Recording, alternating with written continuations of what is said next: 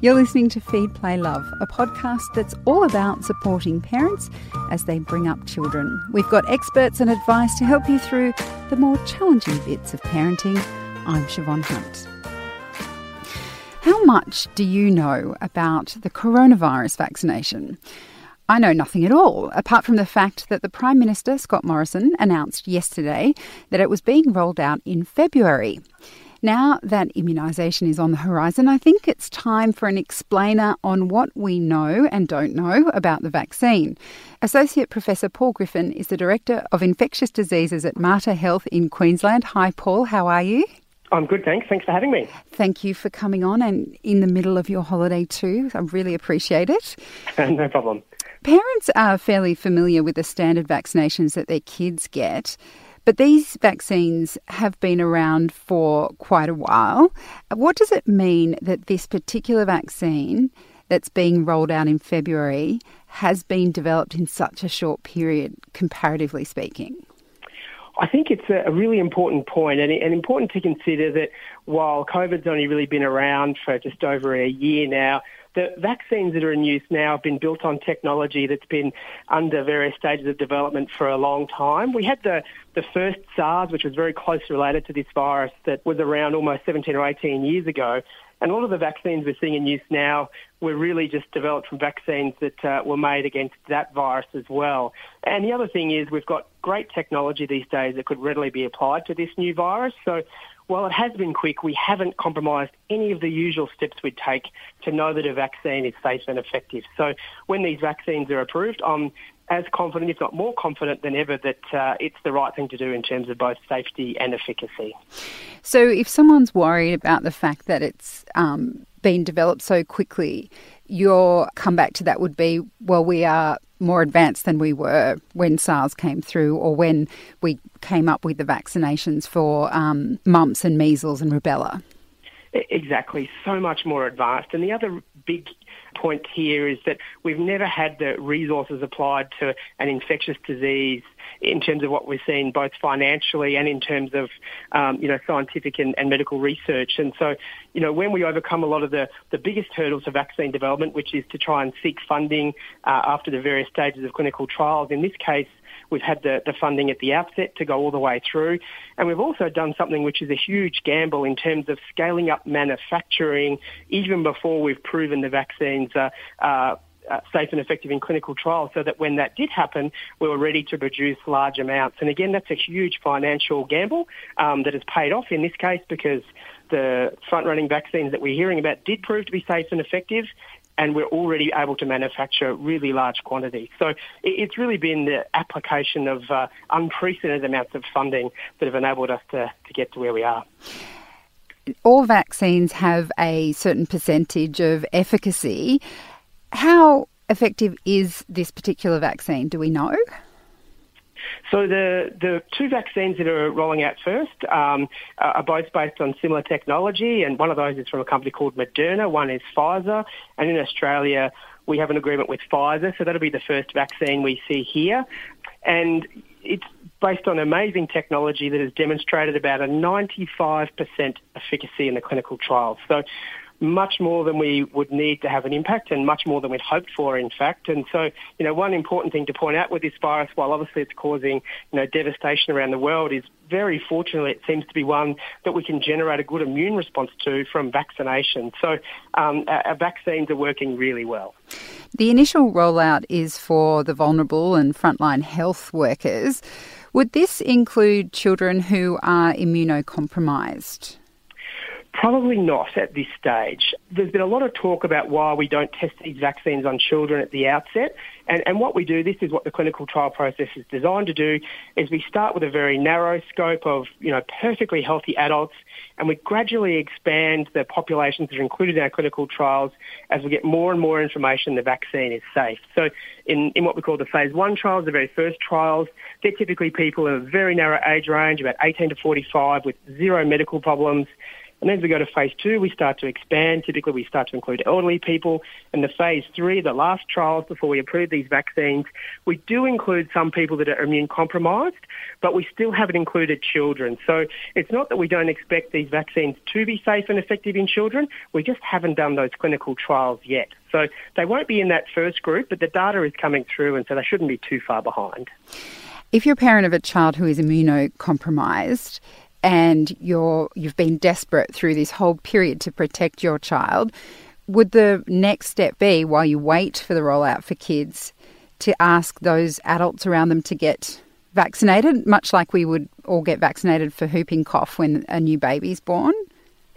Absolutely right. So, yeah, if we can get people, particularly people that inhabit the same household or people that might spend prolonged periods of time with a child who's particularly vulnerable, that would be a really good strategy to try to get those people vaccinated as quickly as possible. But, you know, the key thing here to remember too is, you know, the vaccine's not a silver bullet. It's not like we get the vaccine and we can stop doing all the other things. It's really important to point out, and, you know, particularly the case if you're uh, in close contact with someone who's immunocompromised, is that things like hand hygiene and social distancing and having a really low threshold to get tested are still going to be really important, and particularly if you're around someone who's vulnerable.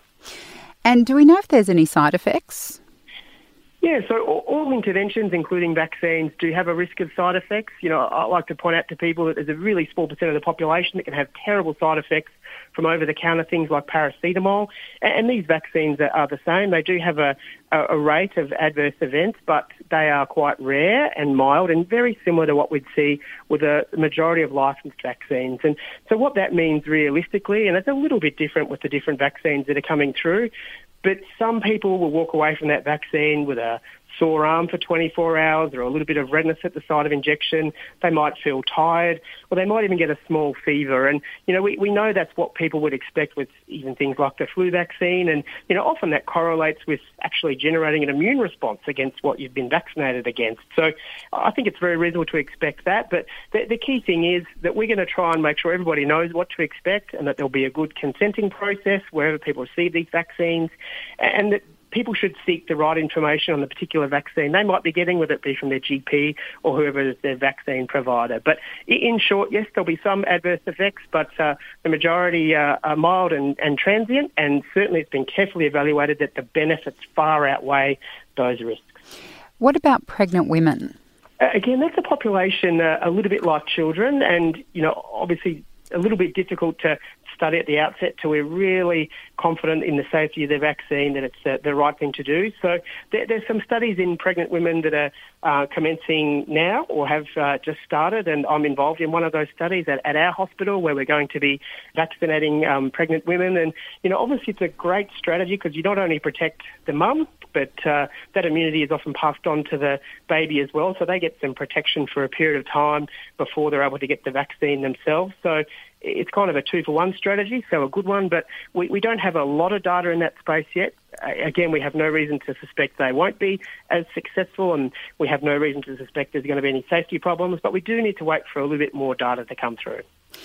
You mentioned that um, this isn't a silver bullet and that we still need to follow protocols like washing our hands and, and maintaining social distance, etc.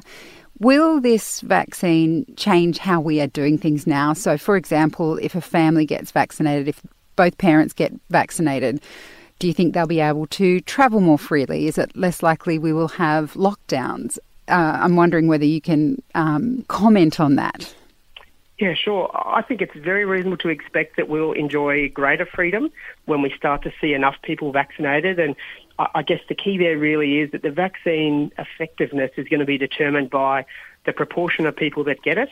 And if a lot of people sit on the fence and don't go and get it, well, then the impact of the vaccination program will be minimal. But if a lot of people get it, then yes, definitely, we'll, we'll see some greater freedoms. Hopefully, things like border restrictions will become far less uh, of a requirement and we'll be able to enjoy some more freedom. But we'll still need some of those fundamental strategies like hand hygiene and social distancing and really high rates of testing uh, until we get really high rates of vaccine coverage and we're sure the vaccine actually prevents transmission as well, which is a point that is still evolving really in terms of our understanding of these vaccines. So, how long before we can get hugs back? I'm suffering here, Paul.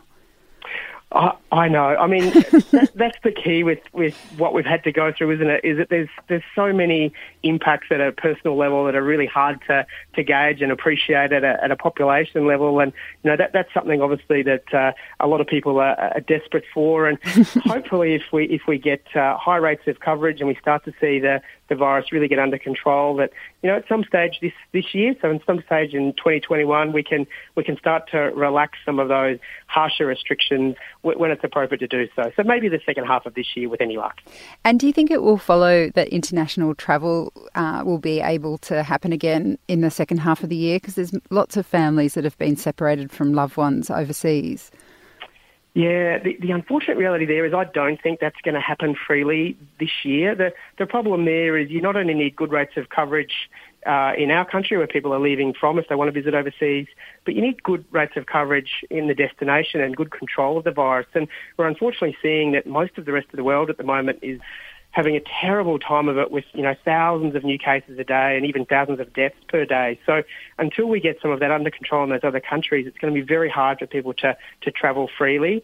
And we know also that these vaccines, you know, they work really well, but they may not prevent everyone being able to get infected and still being able to transmit. It'll certainly reduce that but it still might be possible. So if people were to travel this year, it's still very likely they'd need to go through the same quarantine process that's in place now.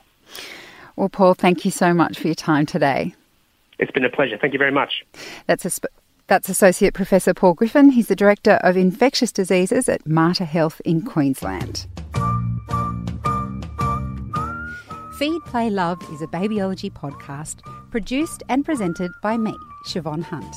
I'd love to hear from you, so if you'd like to get in touch, email me at feedplaylove at theparentbrand.com.au. See you next time.